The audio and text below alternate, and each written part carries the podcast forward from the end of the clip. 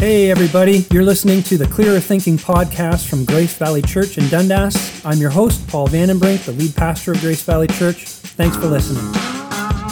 Okay, team. Believe it or not, this is actually the last episode, both in our series on Calvinism for cool kids and for the very first season of the Clearer Thinking podcast. You know, it's hard to believe, but we have now produced 37 episodes of our little show this past year. And it's been a lot of fun sharing sharing them with you. Now, last time uh, when we were uh, tiptoeing through Tulip, we talked about the doctrine of the perseverance of the saints or the preservation of the saints, right? This is the last of the doctrines in Tulip. Uh, P obviously stands for perseverance of the saints. And we said that it teaches that God finishes what he starts. God finishes what he starts, man. That's a tremendous comfort to us in our weakness, in our tough times, in our lives, uh, and even in the lives of uh, people that we love. Uh, as we see maybe their faith waver, uh, we see them struggling with their relationship with Christ. Uh, if they are truly part of His family, they will persevere. That is that is the doctrine of the perseverance of the, fa- the saints, and it is super comforting. Uh, but before we leave this subject and leave uh, the five points of Calvinism altogether for a while anyway, um, we have to address what I think is a fair objection. And it's this What do we do with Bible passages that suggest that we can lose our salvation, that we can fall away from our faith, as it were? And one of those passages, probably the most famous passage on this subject, actually, is Hebrews chapter 6, verses 4 through 10, especially verses 4 through 6. It is a tough passage. It's a difficult passage and it's a confusing passage. Listen to what it says. This is, I'm just going to read verses 4 through 6. It is impossible for those who have once been enlightened who have tasted the heavenly gift, who have shared in the Holy Spirit, who have tasted the goodness of the Word of God and the power of the coming age, and who have fallen away to be brought back to repentance. To their loss, they are crucifying the Son of God all over again and subjecting him to public disgrace. Now, it sounds, you listen to that, you think, well, it sounds like you can leave the faith. You can be a Christian at one point in your life and then in another you're no longer a Christian. And it's a it's a scary it's kind of a scary passage. It says some hard things, and maybe as you're listening to it, you're wondering, "Hey, uh, do I fit the description in there? Is this about me?" There's a famous uh, preacher from the 20th century, a man by the name of Martyn Lloyd-Jones, and he once said that this is one of the most dangerous passages in the Bible. Not so much because it's hard to understand, which it is, but because of the havoc it has wreaked on sensitive consciences. Uh, there are people who, who read this, you know, it seems to describe the, what's called the unpardonable sin. It says that it's impossible for them to be brought back to repentance after falling away. And people read that and they wonder, well, what is that sin? What's the unpardonable sin? A sin that you can't come back from if you've committed it. And then they wonder, well, have I committed it? Does that mean that I'm damned? So, what we're going to do is we're going to walk through this passage Hebrews 6, verses 4 through 10. And hopefully, there'll be two results by the end of it. We'll see how uh, what it teaches fits into the scheme of the perseverance of the saints. And then also, hopefully, it's going to quiet the conscience of sensitive Christians who, who fear that maybe they have somehow committed the unpardonable sin. So there's four things I, want to show you from this passage. I know this sounds like a sermon uh, with its points, but that might be helpful for as a roadmap through it. Uh, we're going to see who it's describing, what's happened to them, what it's not saying, and what we should do because of it. So, first of all, who is this passage describing? Hebrews chapter 6. Uh, and it's helpful to understand the context. So Hebrews was written by a pastor to a specific congregation. Uh, and the author, we don't know who it was, but he may have been the pastor of this church. which was a church of mainly Jewish converts to Christianity. And so these Christians, they were under big time pressure to abandon their faith in Jesus. Uh, and they were even facing persecution for it. Uh, they were thinking about going back to Judaism and they were trying, they were considering trying to see themselves as God's people without Jesus. And so the letter to the Hebrews in the last five chapters, well, for the first five chapters, I should say, for chapters one through five, the author is showing the superiority of Jesus over everything in the Old Testament. So he's saying Jesus is better than the angels and better than Moses and better than Aaron and the high priests. And um, in the second half of the letter, he's going to go on and show that Jesus is better than sacrifices and better than the tabernacle, etc.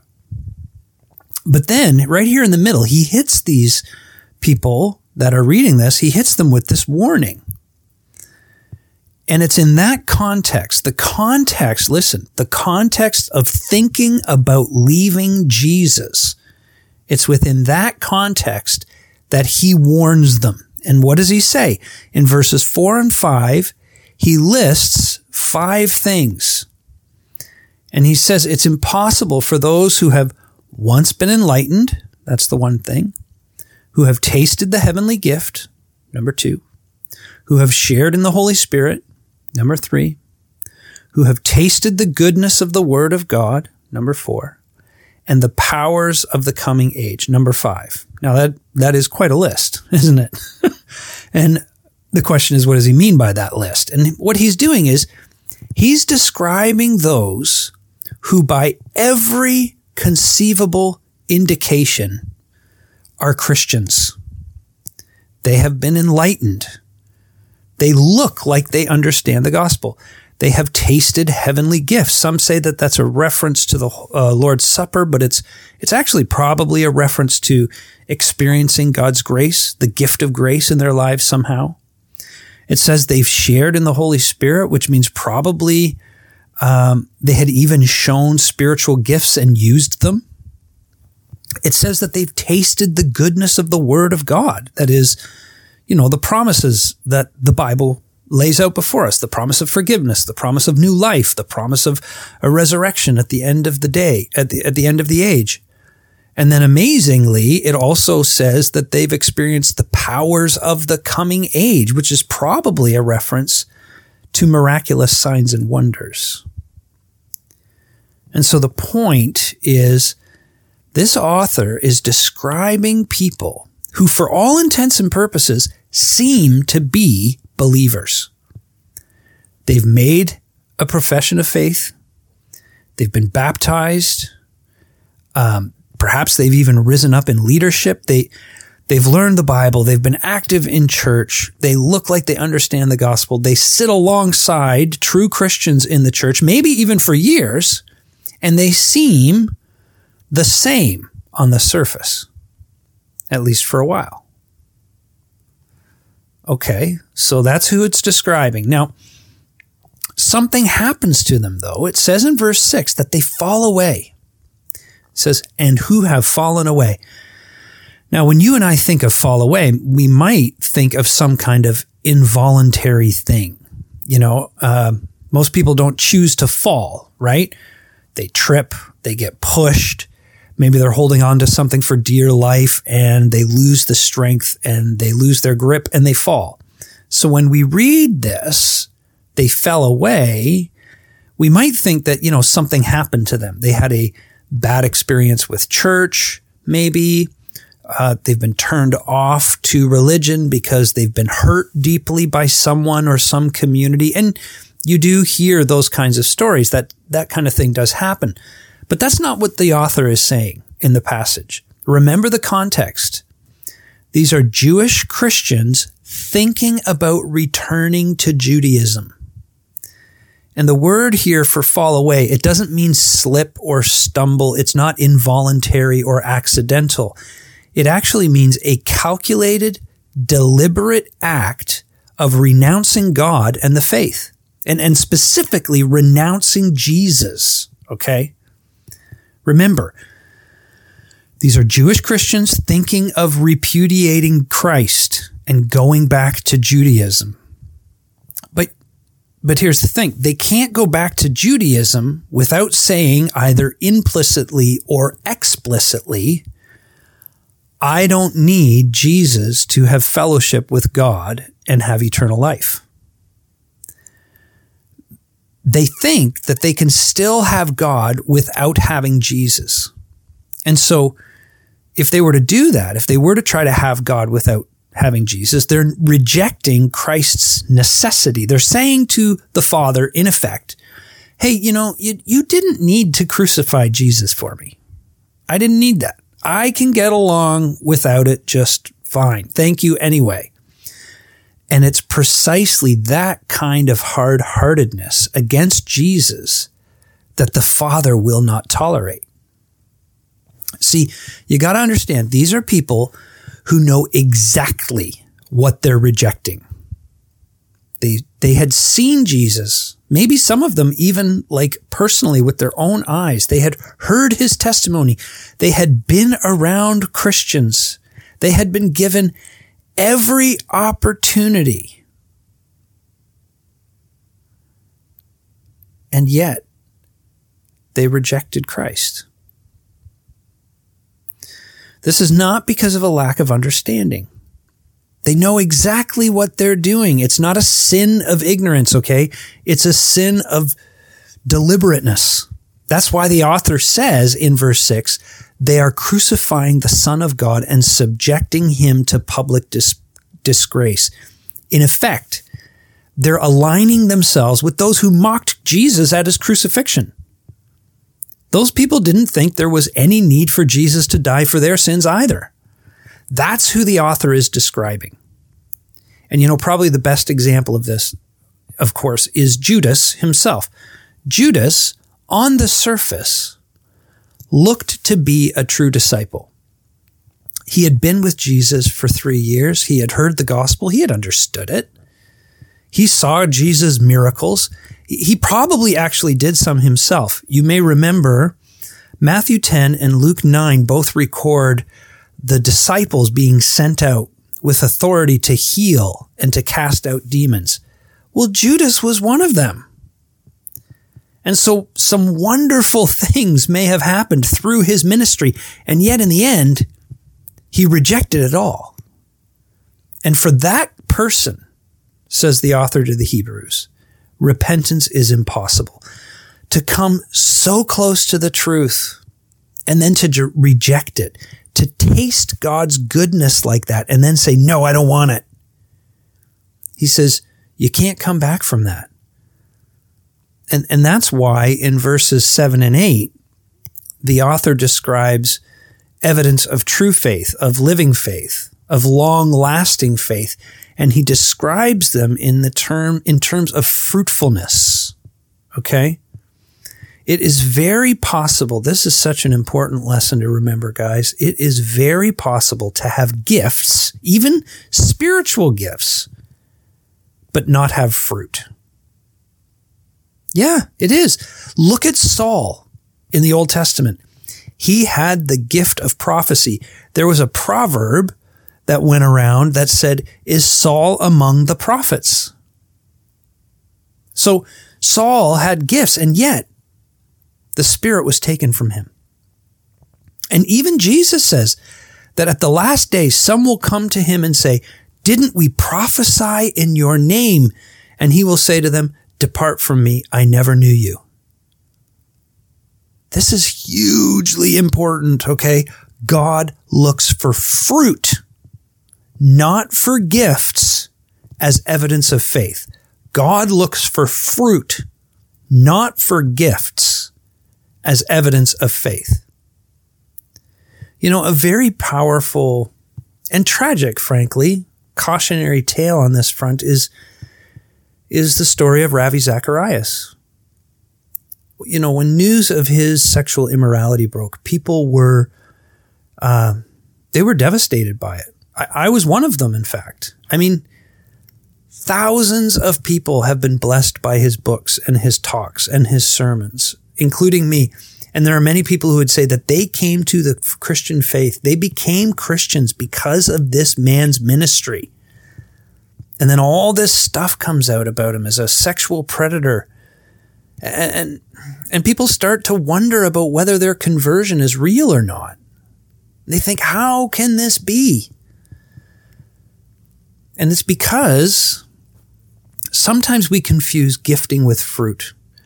God used Ravi Zacharias's gifts to bear fruit in people's lives, but they were other people's lives. He could still be fruitless, even in the midst of all of that. Now, the question becomes then was that person ever saved? That's what we want to know. Right? Hebrews 6, Ravi Zacharias, were they ever saved? Well, point three is what Hebrews is not saying. and let me just say, first of all, look, you and I cannot know what's in people's hearts. People who look in every way to be a believer and then reject it, um, they shock us. They shock us because they were fooled, right?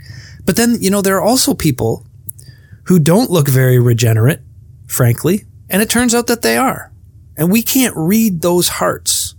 God alone sees things clearly as they really are, which is why obviously he can foreknow and predestine and call and justify and glorify the elect, which he does.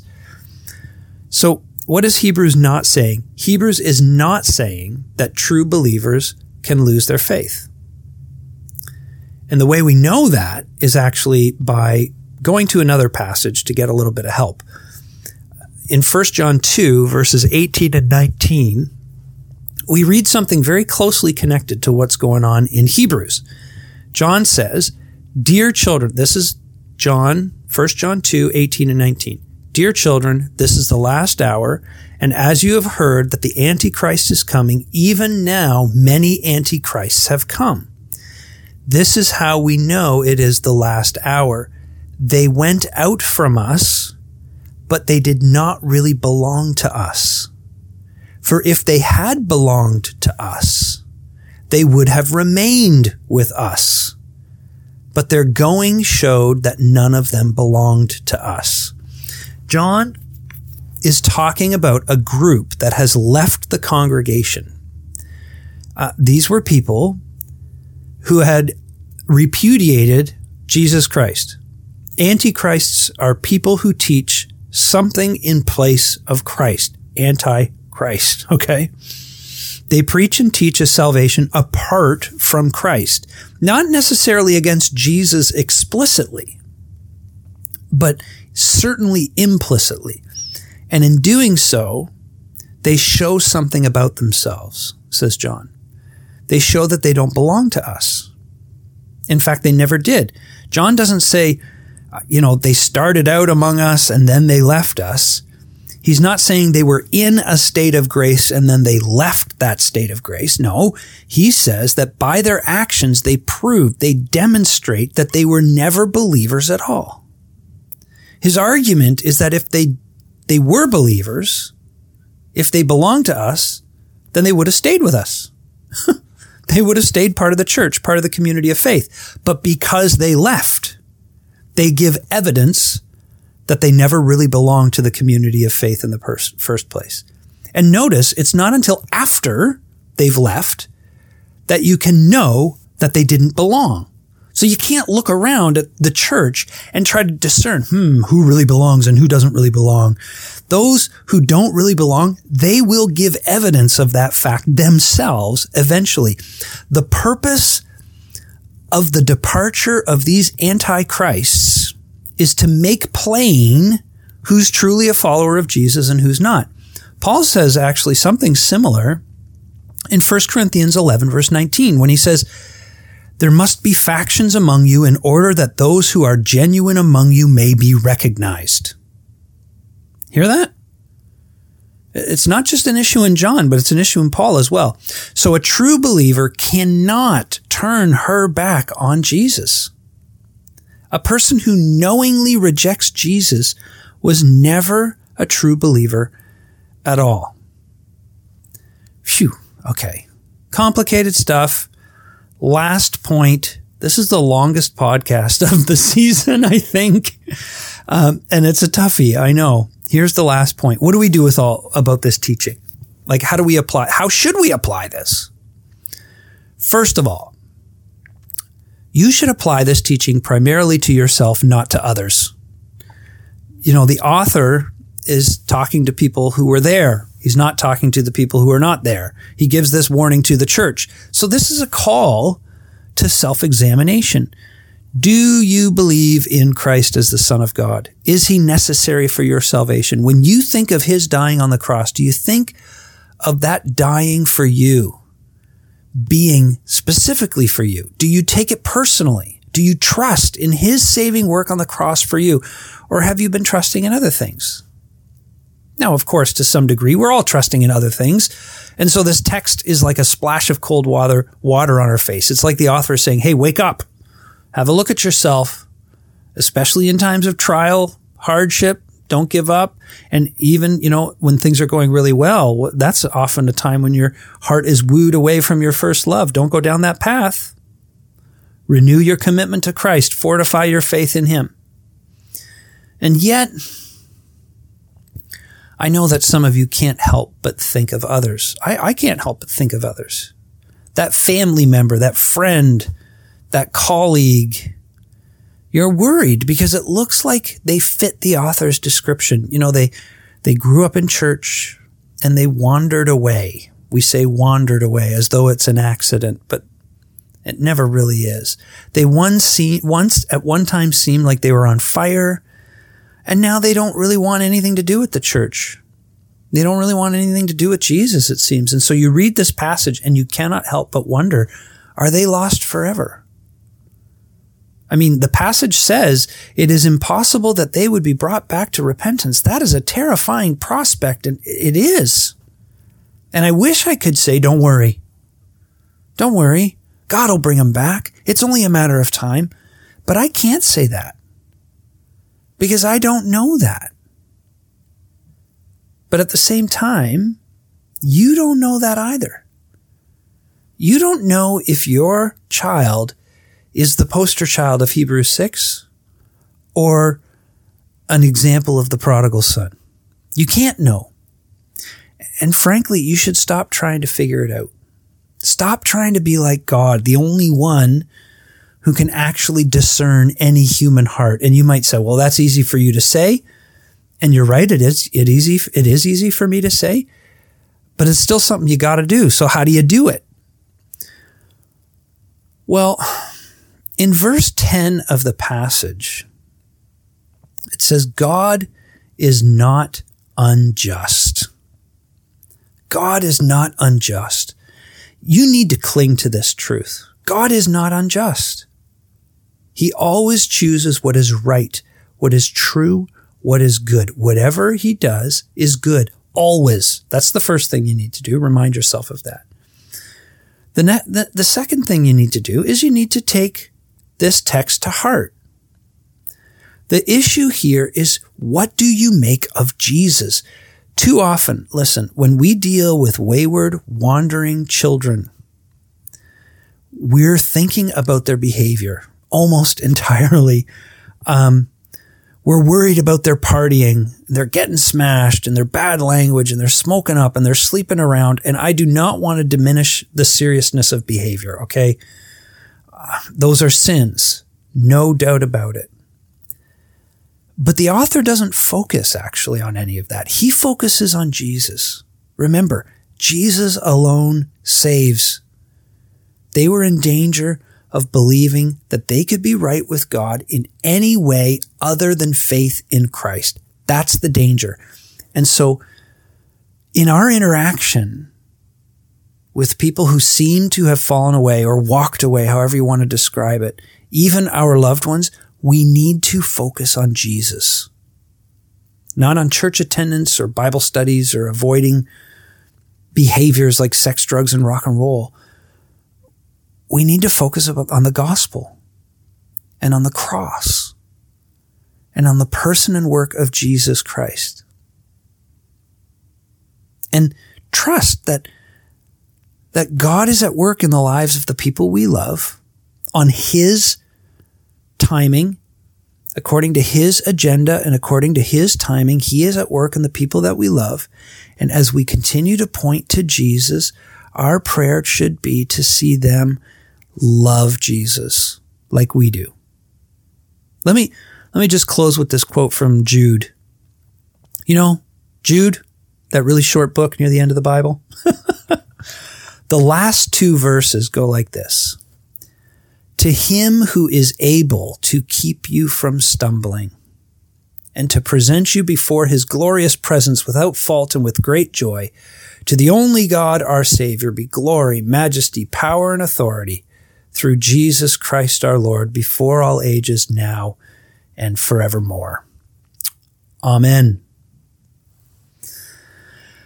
Well, gang, that is it for our little series, Calvinism for Cool Kids. I hope you've enjoyed it and learned a thing or two. This is also the end of season one of the Clearer Thinking podcast. I hope that it's been useful for you and beneficial for you. It has been for me, certainly, to produce these things and to write them and to think about them and then to, to record them. It's been a, a great pleasure for me. And uh, I hope you have a fantastic summer. Uh, I'm going to spend a fair amount of time this summer thinking about what's next for the Clearer Thinking podcast. And I look forward to catching up with you again in the fall. Take care, everybody.